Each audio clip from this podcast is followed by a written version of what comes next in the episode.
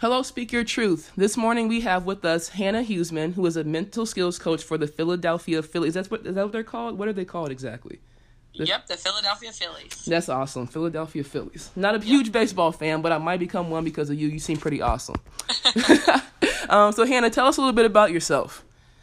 Yeah, so um, my name is Hannah Huesman, and originally from Nashville, Tennessee. Nice. Um, I yep grew up playing all the sports um, heavily involved, um, really competitive family, have a younger brother, um, and we grew up competing all the time. And so sports has always really been a big passion of mine.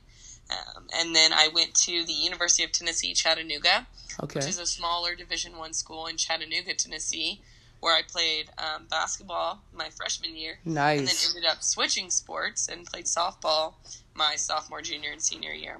Oh, cool. Um, yeah, super interesting, but great experience, great life lessons throughout all of that. Um, and then my senior year, I was, as all of us do, trying to figure out what I was going to do for the rest of my life. Mm-hmm. And a lot of big decisions and conversations were had. And um, I actually took a sports psychology class my senior year and was like, what is this? Mm-hmm. Why have I never heard about this? And I want to know more. And so did some really cool research. And my mom actually has her master's in clinical psych. Oh, and cool. so she's always been really big on the psychology part and, and mental health part, but not necessarily in sports. And so I ended up doing research, fell in love with a program at the University of Tennessee, and applied and got in and went there and got my master's from University of Tennessee. And while I was there, I did an internship with a professional junior golf academy mm. um, which was super cool because I had never played golf and so was exposed to a new sport and the mental challenges that they face. Mm-hmm. And then I graduated, and my first job slash internship outside of school was with the Pittsburgh Pirates, which is another Major League Baseball team. Cool. And I was with them for a season, and then um, moved to New York City for about a year and a half and worked for a private practice there, doing sports psychology and mental skills coaching, which was really cool because in the private practice setting, um, I actually got to work with all different kinds of performers, so not just athletes. Mm. I was working with actors, actresses, um, VPs of companies, surgeons, um, wow. um, singers, even um, firefighters for the FDNY. So it was an awesome experience. Um, just seeing how not just sports and athletes can use mental skills, but how if you're a performer of any kind, mm-hmm. um, mental skills can benefit you, um, even if it's just public speaking, right? Exactly. So, um, so went from there, and then decided I really, really, really loved the sport of baseball and just how open and willing they are to implement mental skills as part of the culture, and mm-hmm. so I mm-hmm. really wanted to get back into that and started looking around, had a few job interviews, and landed a job with the Phillies, um, and I am going on season number two with them right now. Oh, nice! Congrats! That's so awesome. Yeah, yeah thank you. It's great. I absolutely love it. That is awesome, and you have such an amazing story. That is so amazing. Um, yeah. Working at the private practice, I never thought of surgery as a performance. So to oh, yeah. to be a psychologist, you know, a mental skills coach for a surgeon, that's that's crazy. I want to learn about that. We got to talk off off uh, video for a minute after this. Yeah, um, for sure. That's so cool. Um, yeah.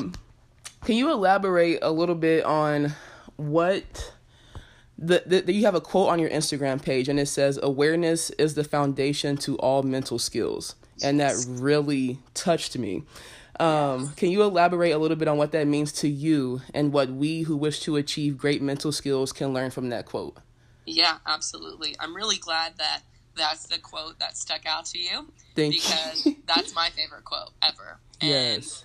When when um, people are trying to become mental skills coaches or ask me what my philosophy is, any of those questions, it always comes back to awareness mm-hmm. um, because I truly believe because because mental skills is sometimes you can see it outside of a person, but sometimes you can't. Exactly. And sometimes you're the only person knows what exactly you're going through and what you're experiencing.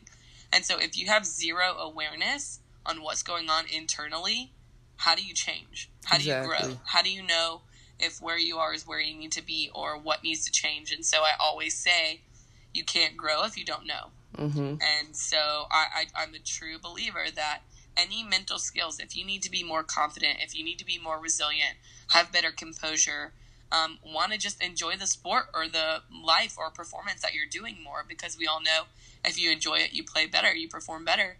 You have to become aware of what's going on inside. Exactly. And and a lot of the times you hear athletes, you know, they'll just be like, "Yeah, I just blanked out up there, or blacked out up there," and Mhm. it's like, "But you played really well. What did you do?" And they're like, "I don't know." Like, well, come on, you know, we got to know what you did because we want to replicate that, or or maybe it's in a tough situation where you didn't perform up to the way you wanted to. And I'm like, well, what happened? What were you thinking about? And they're like, I'm not sure. And Mhm. it's like, come on, we got to create that awareness. We have to create knowing what's happening inside our mind at all times. That way we can start to figure out, okay, saying this to myself works, saying this to myself doesn't work. Mhm. Yeah. That's Great. I love it though. Yeah. So how do you how do you get your players to become aware? What do you do? What do you say? What kind of things? What kind of challenges do you give them? Yeah, so two things come to mind off the top of my head with that question, and the first one is mindfulness. Mhm. Um, we really preach talking about mindfulness and the practice of mindfulness and when and how to use it. Mhm. Um, I think awareness and mindfulness go hand in hand. It's really hard to practice mindfulness if you have zero aware- awareness, Mm-hmm. and it's really hard to be mindful if you don't even know where to start or you don't know what to be aware of. Exactly. Um, so we have the guys practice mindfulness uh, in all kinds of ways, shapes, and forms because I think that's something that the mental skill world um, needs to be more educated on. Is that not everything is going to work for every player. exactly. Just like not every baseball player has the same swing, not every baseball player is going to have the same mental approach. Um, some something that may fire you up may piss me off, you know, Mhm. or it's just different. Everybody's different. So that's the cool part about my job is we kind of have to try and figure out what works for you and what doesn't work for you. But I would say mindfulness, and then I would say the second thing is journaling. Mm. So chances are you're going to forget what you were thinking that day. Exactly. The only time that, like 100%, even if you hear the most amazing information, you're like, wow, that's what I need to do. That's what I need to implement. And you don't write it down or you don't jot it down in your notes on your phone. Chances of you forgetting that in two days, a week, a month are like legit 100%. Exactly. Like, how are you going to remember that? How are you going to remember all the information that you're getting? Especially if you are growing, if you're learning a new skill, if Mhm. you're at a new level, right? You should be writing down everything. So, a big part of mental skills is recording what's happening. So, not just recording the outcome of what happened. So, today I had a really good game, right? That doesn't help anybody. When you go back and read that, you're like, great, I had a good game. Exactly. What does that mean? right? And so it's it's not just the what; it's writing down why did I have a good game and how did I create that good game or that Mm. good performance or that good at bat, whatever it is for you. Um, but it's making sure you get on the bottom of that iceberg is what I call it. So the top of the iceberg is just the what. Great, you had a good game, you had a good performance, whatever it is. But how did you do that and why? Why were you able to create that zone, that flow, that state that you were in when things were just going well? Or maybe how and why did the game not go great for you? Like, why did that happen? And so I think being able to journal that and write that down and, and keep a record for yourself Mhm. is huge, right? You're basically creating a almost a cheat sheet for yourself. So the next time you're struggling, you can go back and look at performances that you've performed well in and see those check boxes and see if you're doing that. Oh yeah, I forgot that if I take a deep breath before every swing, I actually am more focused. Let me try to implement that Mhm. instead of just starting from scratch and trying to figure out what's going on, what's hindering my performance, and what's helping my performance. Exactly. That's deep. That's awesome. I feel like I'm being coached right now. I'm learning so much. I, I just wrote that down because I I've just recently started journaling. Yeah. Um, I started therapy probably about three months ago, Uh-huh. and it took my therapist this long to get me to start journaling. So if you go back to like the beginning of when I started until now, it gets much better. But this is the what to the why and how is going to help me so much because I do a lot of the what and a lot of what I want to happen. Um, versus a why and a how my day went well or what I did, like you said, to have a great day. That is awesome. Yeah, for sure. And and for the people who are like cringing at the sound of journaling, I get it. You know, Mhm. like I work with anywhere from 17 to 30 year old men. Right? Some of these guys, when you're like, hey, you need a journal, they look at me like I'm crazy. Exactly. And I get that. And so to those people, I would say start super small. Start with two minutes a day. hmm And even my guys now who are big journalers, I try to challenge them to journal for no more than five to ten minutes. Oh, Just because nice. I don't want this to become right, and this is specific performance journaling, right? There's all Mhm. different kinds of journaling, but if you're journaling about your performance, keep it short and sweet, five to ten minutes, and write down something you're actually going to want to come back and read. So if you don't care if you went four for four today, don't write that. Mm-hmm. If if, if a coach said something to you that really stuck with you, write that. Mhm. Right? It's it's just things that you are actually going to find value if you go back, open your journal, and start reading again. Versus if you just open it and start reading it, and you're like, "What? Why am I even wasting my time doing this?" Mm-hmm. And again, that's specific to a performance journal. There's all different kinds of values for all different types of journaling. You know, just venting journaling and and goal journaling and all that stuff. But I'm talking specific on the performance side. mm-hmm. That's how you don't life. burn out. Is five ten quick minutes. You know, that's yeah. it. And typically, right right after and maybe right before a performance is the best time to do that when everything's kind of fresh Mm-hmm. and your feelings are right there and, and you don't have time to forget. Even the next day, it's challenging to write about yesterday's performance, right? Because Mm-hmm. you want to close that chapter too. You don't want to necessarily carry it into the next day. Exactly. So I think it actually has a bigger power too of if I write this down and when I close that journal, that signifies that that game, that performance is over and done with. And like I'm allowing my brain to release that, leave it in the journal and move on and have a good rest of the night, a good rest of the day, and not let that affect, you know, the Mhm. outside world. Exactly. You're changing my life, Hannah. I appreciate you already. I appreciate that. Um, so you mentioned that you took a sports psychology class in college, and your mom is also a clinical psychologist. That's kind of what got you started down this path. Did Yeah. you? Um, was there anything else that happened while you were an athlete, or to a friend, a family member that you noticed that also sparked your interest and really made you want to do it? Great question. Um, I think in the time, absolutely not. Like Mhm. I had no clue.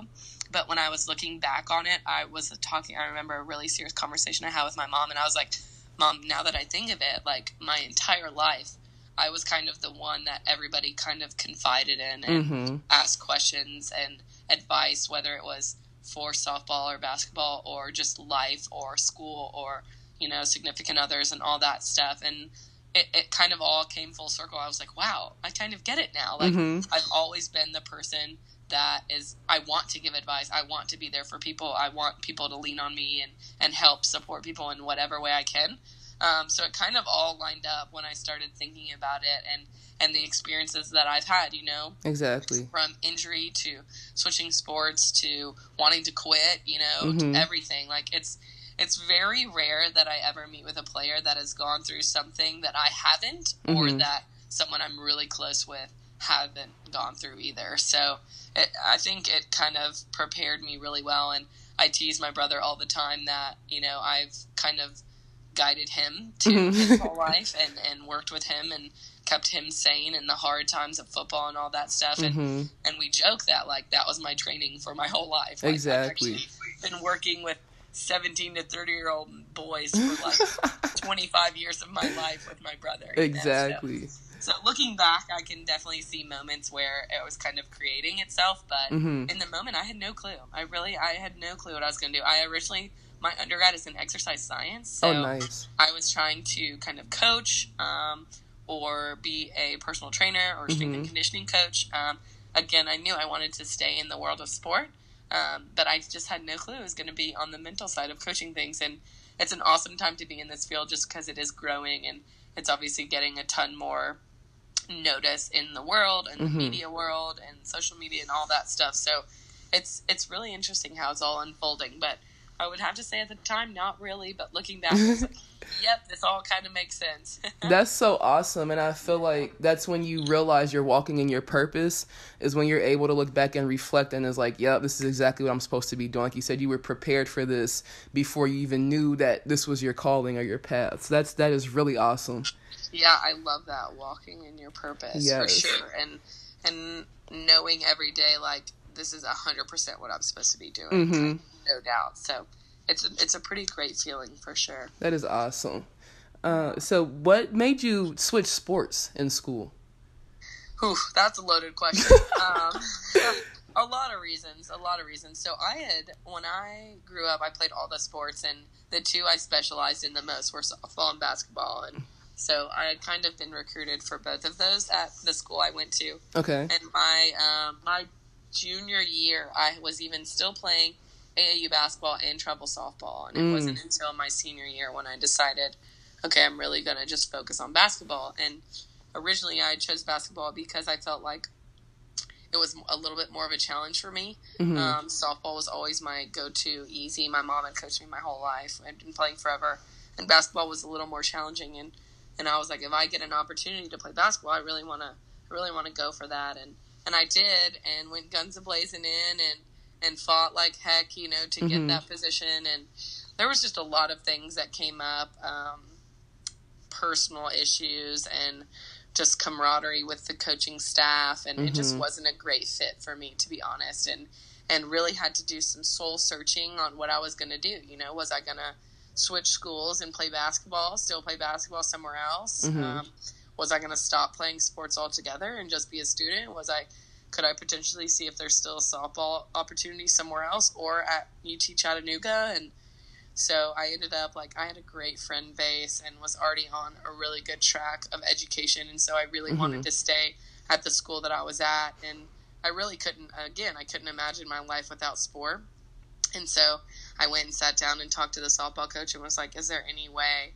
You know, I can come on, be a part of the team, and, and play and he was like absolutely and so we found a way to make it work and and it was the best decision i ever made nice um, yeah it was extremely incredibly challenging and and tough emotionally and physically and mentally mm-hmm. when we were mm-hmm. going through that but it ended up being a great decision and i'm so glad i stayed at the university of tennessee chattanooga i love that school and that city and mm-hmm. it just that, that was just my path and at the time I was devastated and mm-hmm. looking back I'm so glad that happened because I'm not 100% sure I'd be able to work with MLB if I hadn't played softball. Exactly. You know? and, and I don't know if that was the true like foot in the door for me, but I definitely think it helped. So mm-hmm. again, looking back, it's kind of like everything has a purpose, you know, everything has a reason for why it happened. So for sure. It was a tough road to hoe, but we got through it. That's beautiful. That's um yeah very similar kind of to my story with, with the with the decision making process. And um, at first, I wanted to leave UConn and go to fashion school, um, either in New York or in LA. And I, you know, talk to my dad. That was who I talked to the most about everything. And of course, he still wanted me to play basketball, to be on scholarship, to get free education was his point. Mm-hmm. Um, and I always looked at my transferring as a failure when really there was no failing. I just went to a different school, another big D1 school, and we as a team had several accomplishments. And um, like you said, that is something that was preparing me for this because if I never transferred, I wouldn't be able to talk about mental health and how it affected me because I didn't know anything about mental health mm-hmm. until I got to Kentucky. And my uh, our head coach introduced it to us and to me specifically, and um, that's what kind of got me started on the journey with my own mental health. It took a while, but we are here, um, mm-hmm. and it's it's amazing because it's it's crazy how for me personally, I look back at certain things as failures when really the only failure I've I feel like I've had uh, as an adult, really big failure, I should say, is getting fired from my job. And to me, that's still not a failure because it has led me to this. So everything is just a preparation for your purpose, for your divine path, in my belief. Um, yeah, absolutely. And it's, I couldn't agree more with that. Yes, and it's been an amazing journey, and it's so awesome to be talking to someone who's had a, a similar journey as well, but in a different way. So that's really cool. Yeah, absolutely. I feel like I feel like we all have our own journeys we're on, you know, and they mm-hmm. all are somewhat similar, but some are smoother than others. But exactly, I truly believe that everything that happens creates what's supposed to be and where you're at now today. And and if you don't like where you're at now today, you do something about it. You know, you very true. Do something about it. Very true. No need in complaining. That's my thing. and my dad, I never understood when he would say, "There's no point in complaining because it doesn't do anything anyway." And I never got that until I got older, and I'm like, I'm complaining, but literally nothing's changing. I'm still complaining about what I was complaining about two, three years ago. Yeah. Um, yeah, that's so cool. Um, so what's the difference? That you find in like how can I put it in mental health, your personal mental health, from you as an athlete to now you being a coach? Ooh, that's a good question too. Thank you. Um, well, I think I think personally, when I was an athlete, kind of like you, I really wasn't totally aware of mental health, Mm-hmm. what that meant. We had we had one sports psychologist come in to our school and give us an assessment and then say if you want the results come talk to me. And who's gonna Yeah. go do that, right?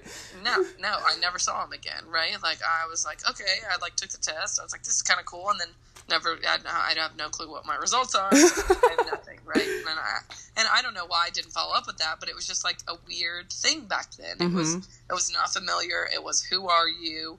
It was we have to stay late after practice to talk to you, like know, all day. You know, it was a really bad vibe. Mm-hmm. And so I didn't really have an opinion when I was an athlete, but I will say that most of my coaching philosophy is based off of my time as an athlete, Mhm. if that makes sense. So it's almost Yes. like every so that story that I just told about that guy who came in, I think about that all the time Mhm. because I I was a pretty harsh critic back then, and like I still am. Uh, my awareness is through the roof, you know.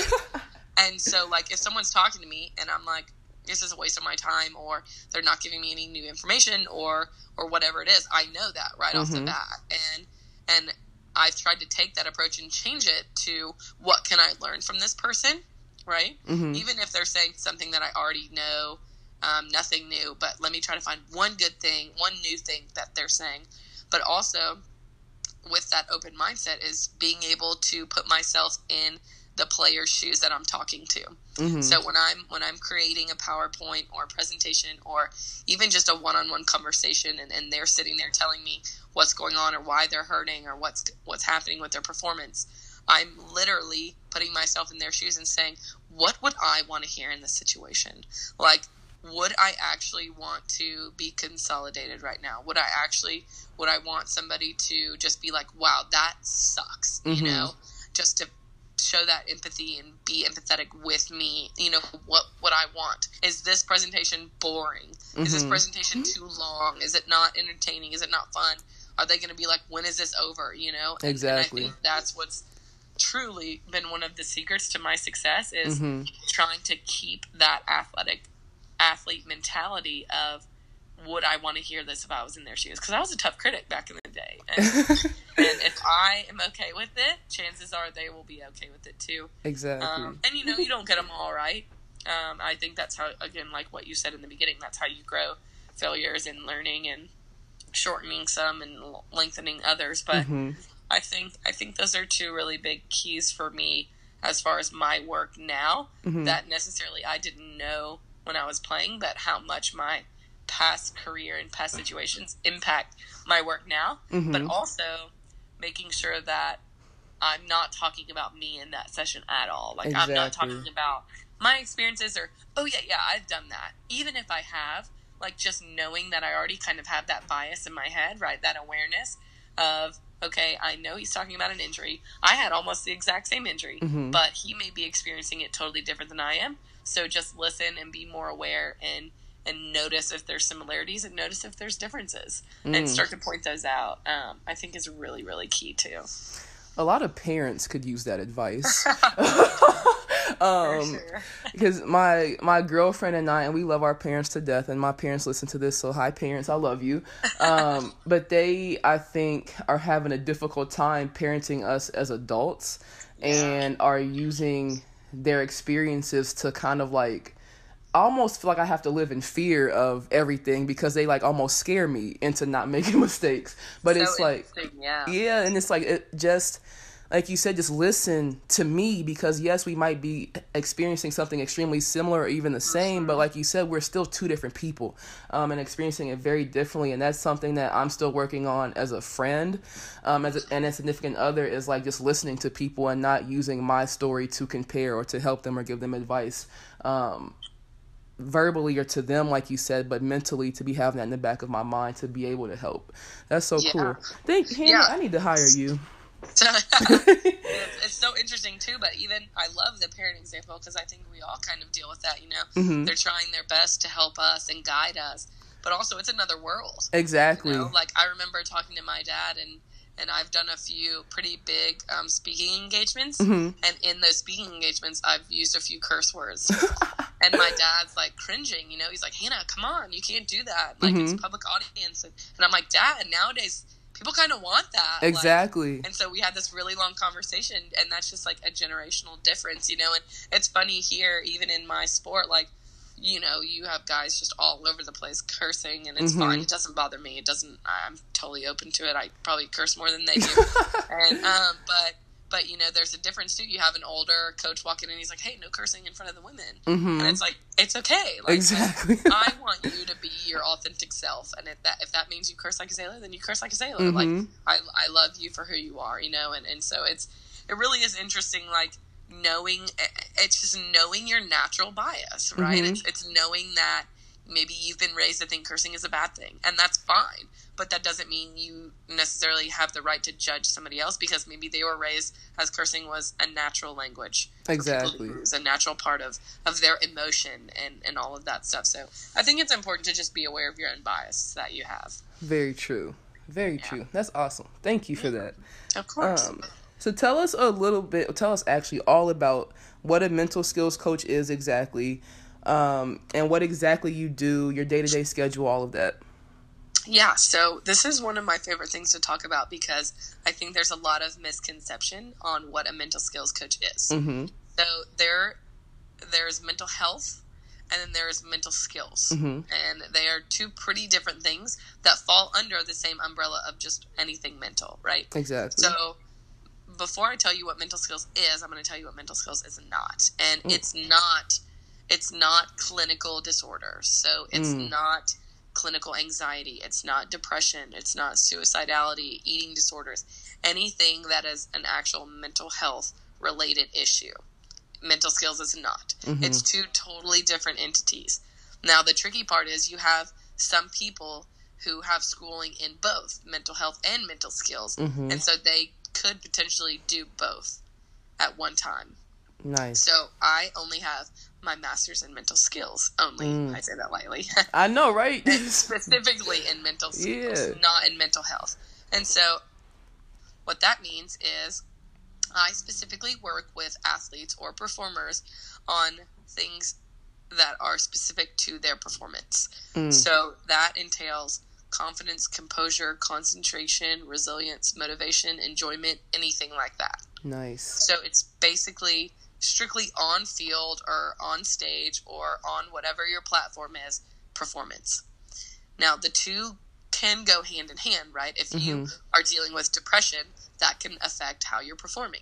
Mm-hmm. If you have, you know, suicidality thoughts or you have some serious stuff going on with your family, that could affect how you're playing. Mm-hmm. And so it's our job as mental skills coaches to be aware when they show those clinical signs. Mm. So, are they showing signs of depression? Are they showing signs of more than just a little performance anxiety and nerves to actual anxiety in real life and, and happening? Maybe it's enhanced on the field. Mm-hmm. And then, how the Phillies handle it is we have an employee assistance program. And if we notice, okay, I think this is a little bit more than mental skills and outside my specific scope of practice, we recommend talking to um, our EAP person. Mm-hmm. And then he, it's his job to get you signed with whoever you need. So if you need a counselor, if you need a um, psychologist, if you need a psychiatrist, if you need couples counseling, whatever it is, nice. like, we will figure out what you need. Um, but I think that's very, very important to clarify the difference. So, as a mental skills coach, I am not prescribing medicine. Mm-hmm. I am not. I am not writing prescriptions. I am not. You know, I, there's nothing, nothing clinical related to my job. Which mm-hmm there's a point in time for both of those, right? And, exactly. And I think it's important to make sure that that difference is very clear because I am fighting really, really hard to destigmatize, right, and what a mental skills coach does. Exactly. Um, and that, oh, if you go to the mental skills coach, it's because you're messed up, mm-hmm. right, or or something's wrong. And so the best way I try to explain a mental skills coach is I compare it to strength and conditioning coach. We're a mental conditioning coach right? Mm-hmm. Just like you have hitting coaches, strength and conditioning coaches, pitching coaches, speaking coaches, whatever coaches you have, we are, are the same. We are mental skills coaches, okay? We're not mental skills doctors. Exactly. We're not mental skills physical therapists. We're mental skills coaches. So we are coaching you, mm-hmm. but specifically on the mental aspects of your performance and your game. Nice. And so it's really cool and it's it's fun, it's awesome and we try to really brand it as a proactive approach instead of a reactive approach. Mm-hmm. So, of course, sometimes it happens when guys are struggling or in slumps. They're like, Hannah, I'm in a slump. What do I do? And we start from there. Mhm. But we try to meet with everybody before that. So, my philosophy, especially with the minor league guys, is is we're going to meet once a month, no matter Mhm. what. If you're playing really, really well, we're going to meet. Mhm. If you're playing really, really bad, we're going to meet. That way, everybody knows, oh, yeah, I have to meet with Hannah. It's not necessarily a, oh, man, you had to meet with Hannah today. What's up? What's wrong? Mhm. You know? It's just like, oh, yeah, I'm about to go meet with Hannah. When's your meeting with her? You know, Exactly. it's, it's becoming part of the culture and the norm that we coach everything else. Why would we not coach our mental game? Mm-hmm. Um, and so a day in the life could look like a lot of one-on-one meetings. That's mostly what I do um, with all of our players. And I'm not sure how much your audience knows about baseball, but it's not just the major league team. We have minor league teams too. I believe the Phillies have eight total teams right now. Mm. Um, so from the Dominican Republic all the way to Philadelphia. So Nice. um, we're kind of all over the place. So I travel. Uh, I travel a lot. Mhm. I'm on the road a lot. I'm actually in um, Lakewood, New Jersey right now, visiting Oh, cool. our low A team. Yeah, and so a day in the life looks like get to the field um, whenever the players report, which is usually about six to seven hours before the game, and Mm. we'll start doing some one-on-one sessions with the guys and making sure they're all doing okay and talking through that with them. And sometimes it's meeting with the coaches, and sometimes it's meeting with the team as a whole, Mhm. um, and having a group workshop or a smaller group workshop or running a mindfulness session or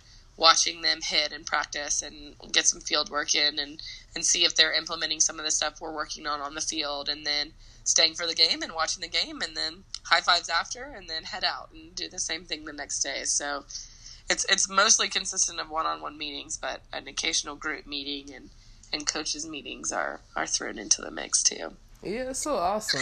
You live live a very beautiful life, Hannah. Yeah, At least it it's seems like it. Outside looking in, it seems like it. no i love it i absolutely love my job That's so cool.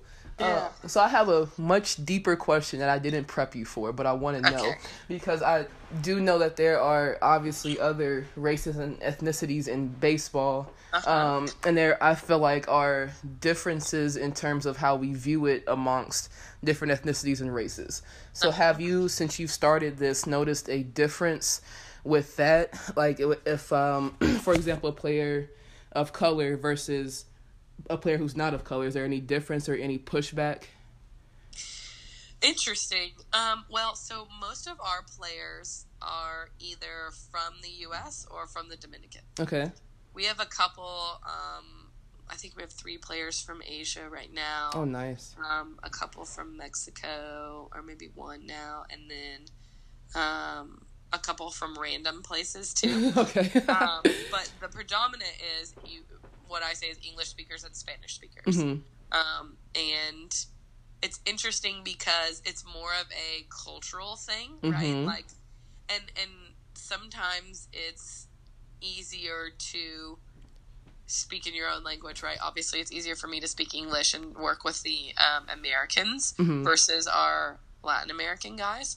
And we have a translator. We actually just hired this year a um, an intern. Her name's Frances, and she's awesome. She's bilingual. Oh, And so she's kind of me and and following me everywhere and translating all of my presentations so that we're all on the same page. And so that's been awesome this year. yeah, so cool. Um, yeah, and I think I think it's interesting because at first I would say, you know, Americans were more open to it just because they've heard of mental health, right? And Mhm. it's like kind of all over now. But we Mhm. actually went to the Dominican um, at the beginning of this season and did a an open. Um, basically a, a rollout of mindfulness to those guys Mhm. never heard of it you know never really talked about it at all we were like has anyone heard of mindfulness and no one had Yeah, that's and crazy. they were super right it was crazy but they were super open to it because they had never heard of it hmm so it was really interesting like there was a little pushback by some of the americans just because like oh yeah they're doing this because everybody's kind of doing it or they've heard of Right. it.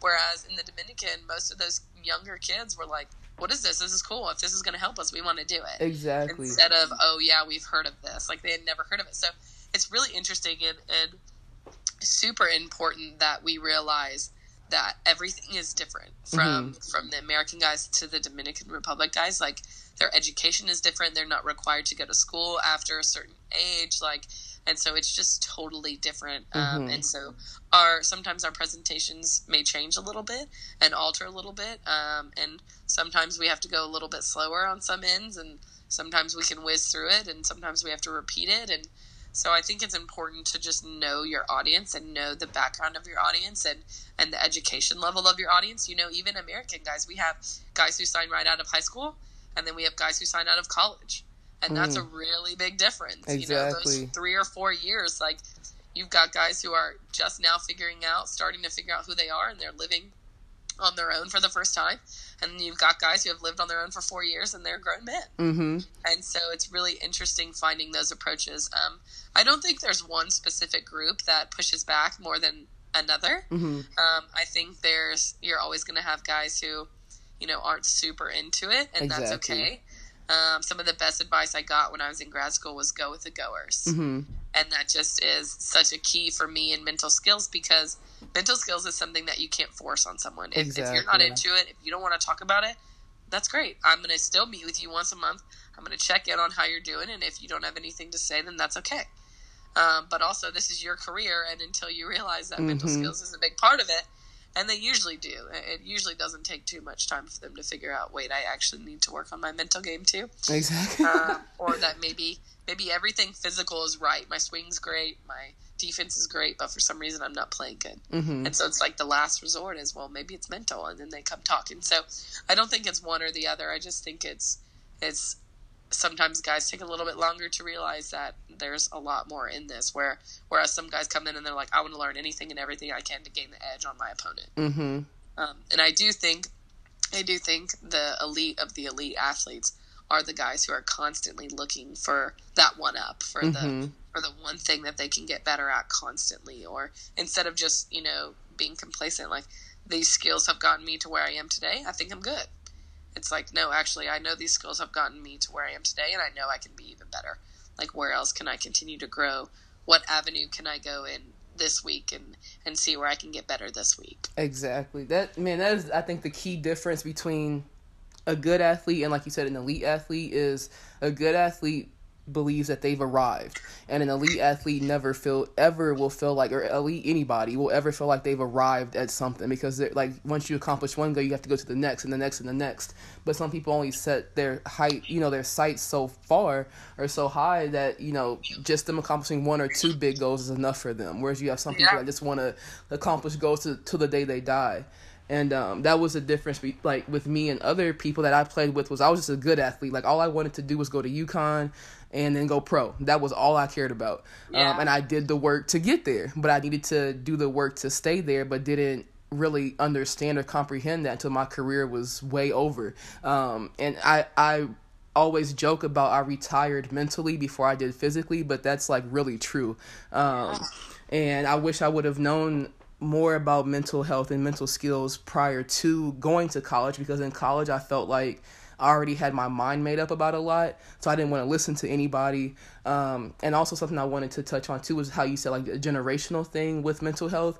Like my grandmother will tell me all the time when I bring up like going to therapy she'll say like why don't you just talk to jesus? And i, I do. Jesus is awesome. I love jesus. But jesus is not my therapist. Like jesus isn't coming down here giving me mental you know skills and things like you said to work on. Like i have my bible and all that which gives me a lot. But like there's a huge man a huge difference. And i absolutely love love love learning about anything mental. Um but it is definitely a generational thing. And no i totally agree. I think i saw something yesterday that said um, you're allowed to talk to Jesus and be in therapy at the same time. Exactly. so um, true. I think I saw that yesterday. So yeah, absolutely. No, you're absolutely right. And and again, I think we are on the right track of mental health becoming like I mean, it already is starting to become part of the daily conversation. You know, you look on Instagram and all the social media platforms, and it really is popping up a lot. Mm-hmm. And so I think that's I think that's great on all ends. And and it was interesting too. Um, I'm not sure where you live now, but you know, I was born and raised in Nashville, and mm-hmm. really didn't hear a lot about that. Exactly. And and I was in Tennessee my whole college career, and you know, I heard a little bit about it in grad school, but then I moved to New York, and it was like mental health was talked about on every corner. Mm-hmm. Like everybody was talking about it. It was open. Oh yeah, I have to go to therapy. Oh yeah, I have to go do this, and then I'll meet you for drinks or whatever it is, you know. And and it's it's just super open, and so I think that's just growing into the other states and across the world, hopefully. And and it's just it's already changing so much, but I think we're on the right track. exactly. Sure. That's so awesome. Yeah. I'm I'm I'm actually like really loving that, and it's crazy because I like I said I didn't believe anything mental health, but now I Yeah. absolutely love it and believe in it. I'm so like happy that this is happening when it is, and that I'm interested in it because it's helping me too. Um, and this is also like even when I do my interviews, I'm always learning, and it's also very therapeutic for me, not just the person I'm interviewing or the listener. So it's really cool. Yeah, absolutely. Uh, so Hannah, tell me what it's like when you see your players overcome mental h- obstacles after you've helped them see the light, so to speak. That's a good question. Um, that's probably one of my favorite parts of the job, right? Is is seeing is seeing guys actually realize that when they work on their mental game and they go out there and they actually implement it, right? I think that's that's one of the hardest parts of mental skills is we could talk the talk all day long and like you get it and you understand it and you're like, oh yeah, I believe in this, I want to do this, sounds great, but then actually doing it Mm-hmm. is one thing, and then actually doing it in the heat of the moment is another thing. right? It's- Exactly. It's, really, I always say this mental skills are incredibly simple, but they're very difficult to put into play, Mm-hmm. especially under high situation, high pressure situations.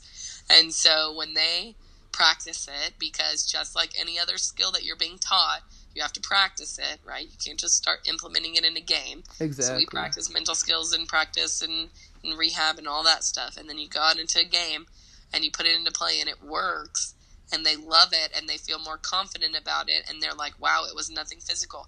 It's a pretty amazing feeling. Mhm. Um, and, and to know that they did that and it wasn't me, you know, I can't go out on the field and, and whisper reminders in their ear constantly. You know, it, it has to be them. And, and it, it's definitely one of the most rewarding parts of the job. And, and some guys it takes a little bit longer and some guys it's pretty immediate and some guys are like hannah i know it's mental but i can't figure out what's going on you know and so Exactly. just have a conversation and try to pinpoint that awareness again it all goes back to that awareness but it's pretty cool to see guys who maybe have been struggling and and maybe they changed a lot of things physically and and then they realize it's not physical. Like why am i changing anything? Everything's working for me. It's Mhm. actually mental. It's my mentality. It's my approach.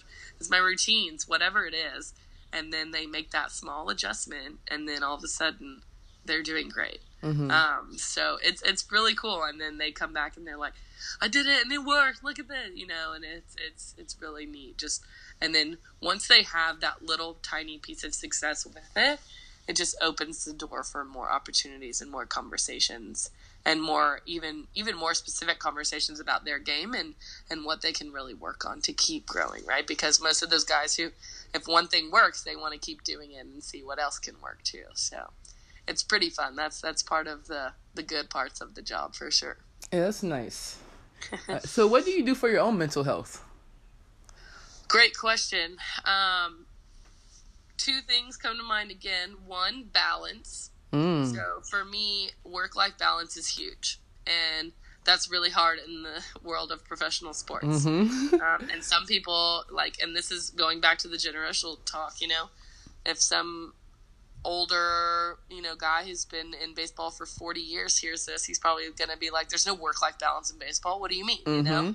And I'm challenging that because I know that if I am with my family and my husband on weekends or, you know, every other week, or I get to see them more often than not, then I know I will be better at my job. Mm-hmm. Um, I know I will be a better version of myself, a happier version, a more energized person. And so I think the biggest thing I can do for my mental health is balance work life. And Mm-hmm. and one of the best things I've ever heard too is when I'm at work, I'm at work.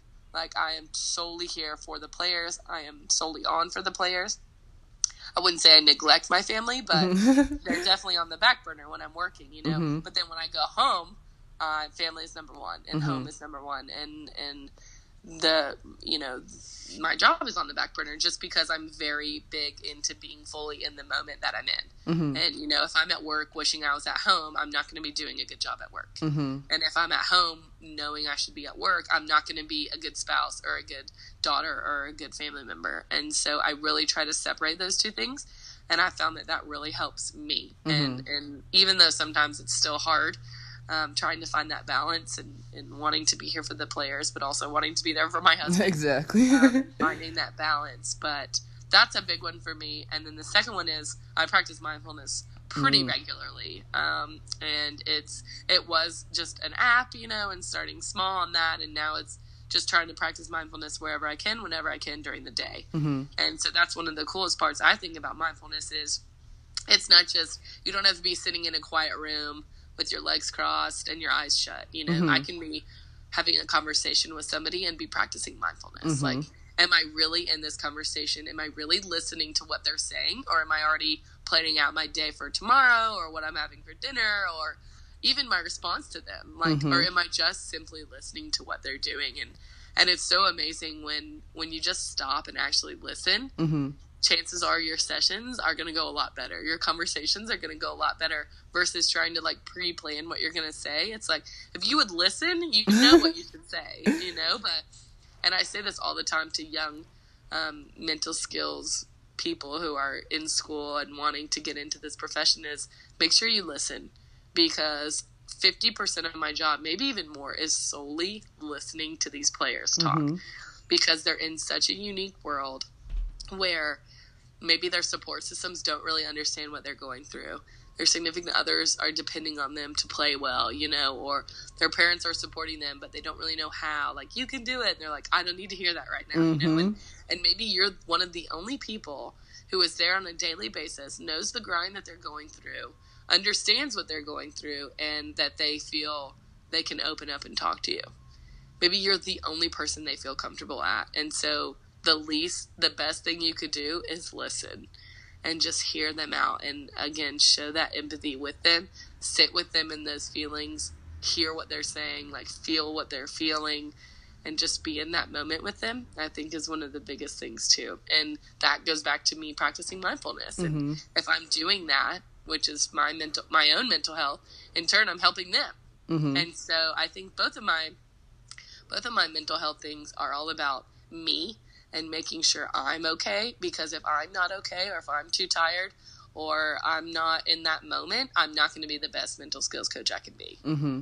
Um, and then I think the third thing I would say so, first is life family balance, second is mindfulness. The third thing I would say is practicing enjoyment and that attitude of gratitude. Because mm. for me, and I preach it to my players, if you're enjoying what you're doing, you're better at it. Yes. So if you enjoy your relationship, you're going to be a better significant other, mm-hmm. right?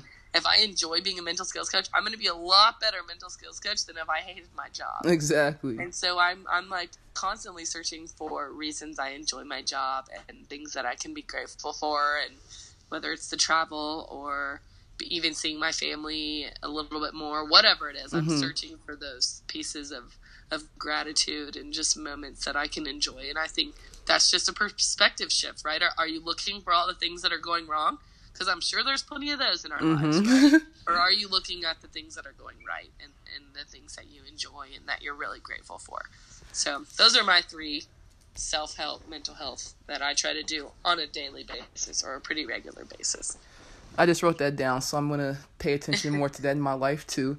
Uh, yeah. Mindfulness is definitely something that I've practiced a lot, especially being present, um, yeah. because I know like we all most of us believe that because we're physically there and because we think we're listening, we're really not. We're listening to respond, like you said, majority yeah. of the time. And that's something that I definitely have been working on. And even like a lot of people laugh when I say I meditate like in the airport while I'm in line, but I'm so serious. I hate being in line at the airport. It's the worst place to be for me. So I would blast my meditation music and I would practice my breathing while I'm standing there around mm-hmm. millions of people. It doesn't matter. I can be around so many people, but I feel like I'm alone because I'm I'm there practicing my mindfulness, calming myself down. I'm breathing. I'm focused. Um, uh-huh.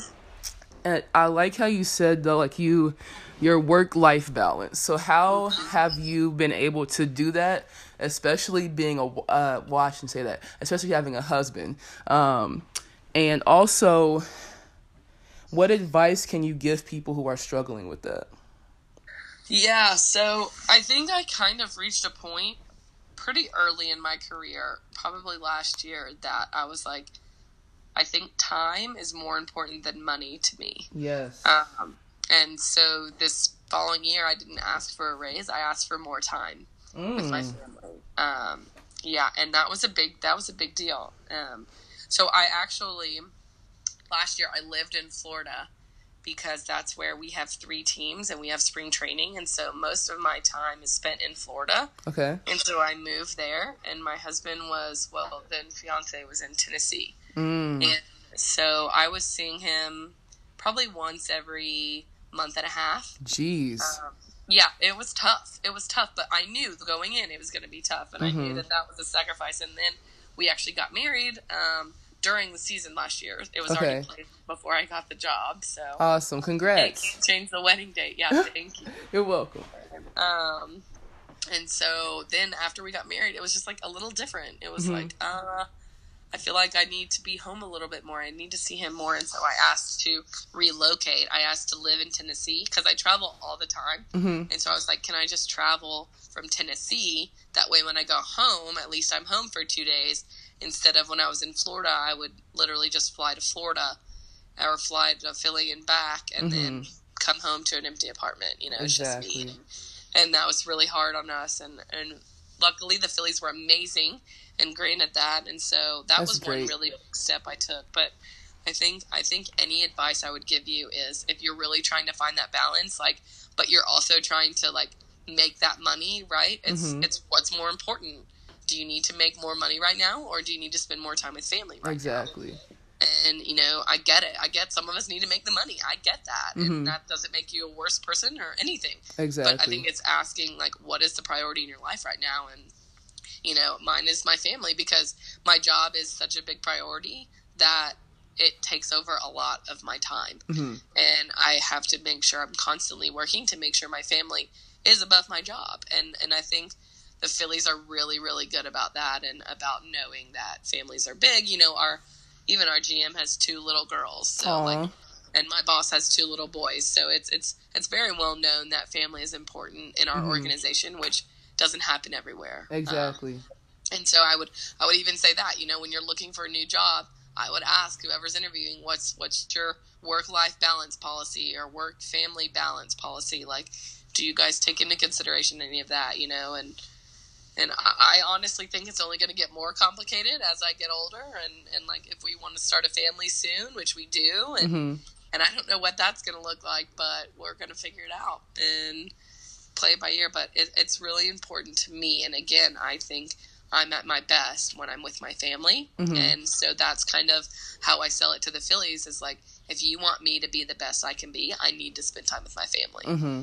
And like, it's hard to say no to that. I mean, I'm sure there are places that would say no to that and, and do say no to that. But mm-hmm. I know for me, that's, that's almost a non-negotiable for me is, is being able to see my family. So now I see him probably once every 10 days, maybe less than that too. So not too bad. Yeah, it's not even if it's two days here, three days there. It's it's still it's still better than last year. Much so. better, much much better. I love that they were willing. The Phillies are willing to help you out because, like you said, yeah. especially big organizations, they don't care. Um, so that's yeah. so awesome that they were willing to do that. And I also love how you weren't only aware that you needed that change, but you took the step to ask for it. And yeah. most people don't. Most people, they know that they need a change. They know they're unhappy. They know it's too much, but they aren't willing to take that risk because they could have yeah. rejected you and said no. And that's what stops most people. So I definitely commend you on that. And especially for asking for time and not money because most of us only want money. We don't really care about the time. So right, a hundred percent. And yeah. I'll even say this, going off that is when I was in New York and I was about to ask for a raise, I was freaking out, right? Oh, because oh wow, freak out, right? And and I was looking up, like literally Googled, how do you ask for a raise? That's so and, awesome. Yeah, and one of the articles that popped up, and whether this is a God thing, a coincidence, I don't know, but one of the first articles that popped up was the most common people to not ask for a raise, and it was young females. And I was like, wow. nope, that's all I needed because technically I was considered a young. I, I was like 24 at the time. 25. Yeah. And so it was a couple years ago, and I was like, uh uh If the number one population that doesn't ask for a raise or doesn't ask for a promotion is young females, I'm sure as heck gonna break that. Like, exactly. way. and like that's literally all I needed, and so that that has stuck with me for the last three years. Like, no, you absolutely ask for what you want. Mm-hmm. If you're working your tail off, if you think you deserve more, freaking ask for it. Because, like you Exactly. said, the worst they could say is no, and then I ask for something else, or you negotiate, or and then if nothing works, then you go find another opportunity. Like, Mhm. but if you don't ask, the answer is always no. And my dad's always said that to me. And the older you get, the more real that is, Mhm. especially being that that young female. And like, heck no, like that is not about to stop me, you know, from getting a raise or promotion or, or more time, whatever it is that I need. So I absolutely believe in that. That's beautiful. Your bravery is definitely inspirational. Um, and I, I agree with you. And that's something that my mom has a very hard time understanding is how I can just leave jobs. And when I feel like I'm not cared about, especially my mental health or like you said, my work work life balance, then I don't want to work for you because I know there's another job or I can literally create one myself. It's never been easier to start a business. Like I started this podcast in my kitchen. It's not that Yeah. hard, you know, and I'm I'm sitting Yeah. in my room doing it now. So it's like if I want something, if I can't get it from somebody else or somewhere else, then I'm going to create it. And again, most people just aren't like that. And I I cannot live my life believing that my time or one of my hours is worth only $10 or $12 15 what am i supposed to do with that? And it's not even just that it's like the amount of work i'm doing for that money. Um, it's not worth it to me. I would rather have my time and be broke than to be rich and be unhappy because i'm working 20 out of the 24 hours a day. That's crazy yeah, to me. absolutely. uh, absolutely. so we talked a little bit about your work-life balance and how important your family and your husband are to you. Can you talk a little bit more about that Yeah, I mean, to me, you know, my family has always been super important to me. Um, and my mom always raised us God first, family 2nd mm-hmm school third, everything else after that, even Mhm. sports. And so I try to still, you know, God, family, and then work Mhm. um, right now. And so it's it's definitely a daily challenge, a hundred percent. Um, making sure that again, cu- cutting off the work when I'm at home is really really hard. mm-hmm Um, and and because technically I am kind of always on call. Like if a player needs anything, they can call or FaceTime, and we talk through things. mm-hmm So, but um, I think it's important that. So my husband is a football coach, Nice. so he is super into it, like super aware of the sport world and the life that comes with it. So Mhm. I'm super blessed that we're kind of on the same page instead of someone who really has no clue what I'm going through. Exactly. stuff. So um, I think that that was pretty key in my success is being partners with somebody who understands and and has been in the sport world for Mhm. so long in his whole life and and wants to coach and do that for the rest of his life. So hopefully one day we get to work together somehow, some way. But Yeah, that's we'll awesome. That is so Yeah. awesome. I was going to ask how does he how is he able to support you and all that, but you just answered my question. So good. Oh. Well, yeah, he um he'll tell you straight up too.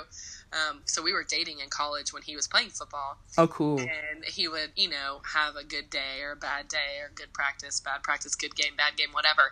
And I'd be like, um, do you want the supportive girlfriend or do you want the mental skills sports psychology girlfriend? Mhm. And he's like, no, just support. And I'm like, okay, great, I can do that, you know. But but we had to kind of clear that up pretty early in our relationship, just because now I kind of have multiple hats, and that's Mhm. great. And, and it's it's making sure that I can still support him even even if it's not supporting him through the lens of an athlete or even a coach now, you know, because I meet with our coaches too. So I have plenty of advice to give him, but I need to make sure that that's what he's wanting in that moment. And so, but no, he's great. He supports me through and through. And um, we dated for about five years before we got married. So, and we've almost been married a year now. So, Oh, beautiful. That is Yep. beautiful. Yep. But he's great. My family's awesome. They're um, still all in Nashville, Tennessee. So hmm we get to see them pretty often too. So That's really good. That's really Yeah. good. And it's great to have a support system regardless of what you're doing, but especially with with something like you're doing and being an athlete, well, formerly being an athlete and stuff like that, support systems are so important. Yeah, so important. It's great to have one. Yeah. Um, how How do mind, body, and spirit, or soul, depending on who the person is, influence each other?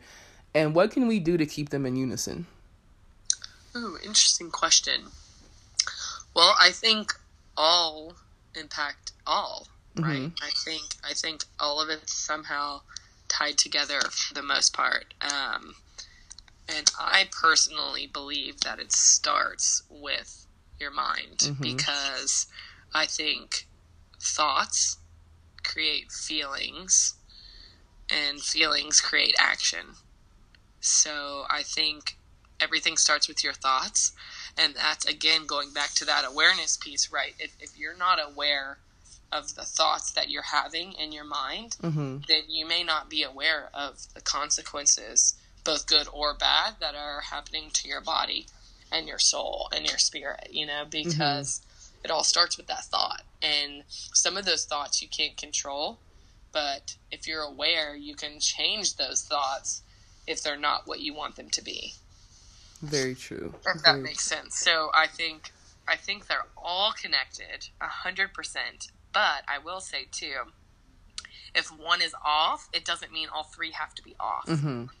So if if maybe your body's not feeling great, let's let's get your mind and your spirit right. Or, Exactly. Or if your mind's a little off, like let's make sure we're doing everything in our power to make the other two strong and intact because we're not always going to be a hundred percent. Exactly. And I think one of one of the best things I've ever heard about that is, you know, if you're, you know, everybody's like, no, you got to bring 100% every day, got to bring 110% every day. Some days you're not going to be 100%. Mm-hmm. Some days maybe you feel sick or you're tired or you didn't get sleep or you stayed up too late or, or whatever. And, or you're in a fight with somebody or, or anything. And, and maybe you're just at 70% that day. Mm-hmm. And so what I say a lot is bring 100% of that 70% Mm-hmm. today. Don't, just because you're at 70, don't bring 60 Mm-hmm. bring as much as you can possibly bring today um, and i think that helps too with with knowing what's working with what and and sometimes we're not as strong as we want to be and sometimes we're stronger than we think we are um, but i think they all three work together and i think i don't know i, I don't know if i think I, I don't know. I think it does start with the mind, just because that's what I focus on the most, Mm-hmm. and that I think you do have a lot of control over. And maybe sometimes you don't ha- have all the control over what's going on in your body, um, and maybe not even all the control that's going on in your soul or your spirit. But I Mhm. do think you have the most control in your mind, even if you can't control the initial thoughts that are coming in. You can absolutely control your response to those thoughts. Yes. Wow. That's deep. Yeah, I like that. you put You me on the spot on that one. I just, you made me forget my questions. my next question, my goodness.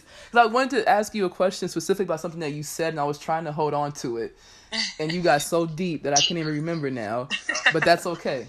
good. Um, but I do, I, I definitely do agree with you though that it starts in the mind because your mind pretty much tells everything else what to do. So I'm not Yeah. gonna, my body itself isn't gonna get up and go work out. My mind even has a hard time getting my body to go work out. And then with my spirit, it's like I'm not going to get up and meditate and pray and be focused unless my mind is in that prayer or that meditation.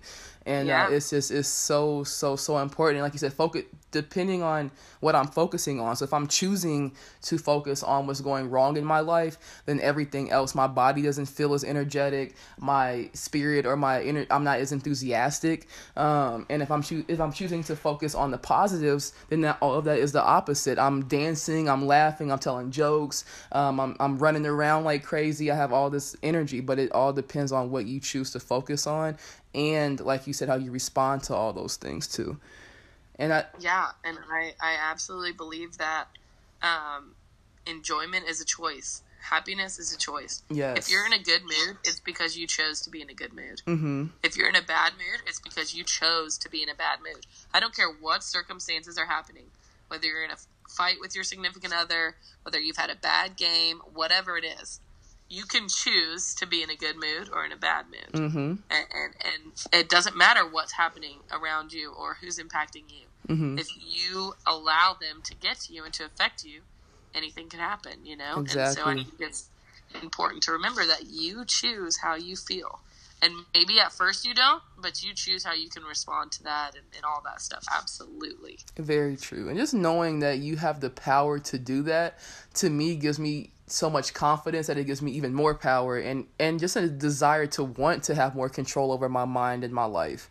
Because uh, who i mean aside from god who else is supposed to have that power over me? And it's so important to realize that when we allow people when we allow i hope people are focusing on that part we allow people to make us upset that we are giving them the power um, you know over our emotions. And i don't want anybody else to have that power over me Nobody right, else. Absolutely. Absolutely. And you shouldn't. Exactly. No what are some signs and symptoms that parents, coaches, teachers, and or friends can be on the lookout for in young people, not just athletes, but young people in general who may be struggling with mental health? Ooh, that's interesting. That's a good question. Um, I would say isolation. Hmm. Um, I would say change of moods. Um, and I would say maybe if they're all of a sudden a little more quiet than they usually are, mm-hmm. or maybe even a little more talkative than they usually are. Mm.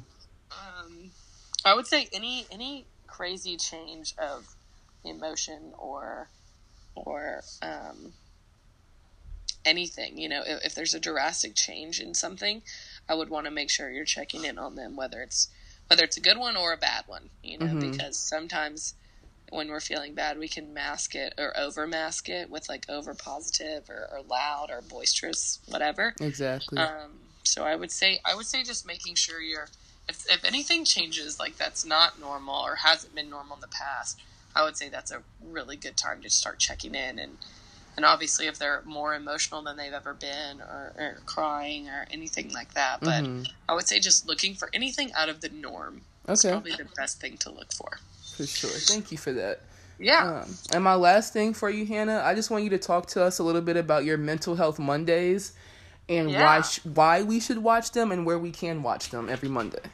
yeah, so um, I started. Um, it's it's hashtag Mental Sweat Monday. Mental Sweat. My bad. My bad. Yeah, no, you're good. Mental Sweat Mondays. I started um, actually the beginning of this year and decided, you know, I wanted to do something where I could give everybody a minute every Monday of just checking in mentally mm-hmm. on how you're doing, or a tip or a trick or something that could help you in in any realm of life. You know, sometimes they're baseball examples, but my goal is that that can fit in any part of life. Mm-hmm. Um, and so, yeah, they're on Instagram. Um, my Instagram is just my first and last name, so it's Hannah Huesman, all together, no periods or anything in between.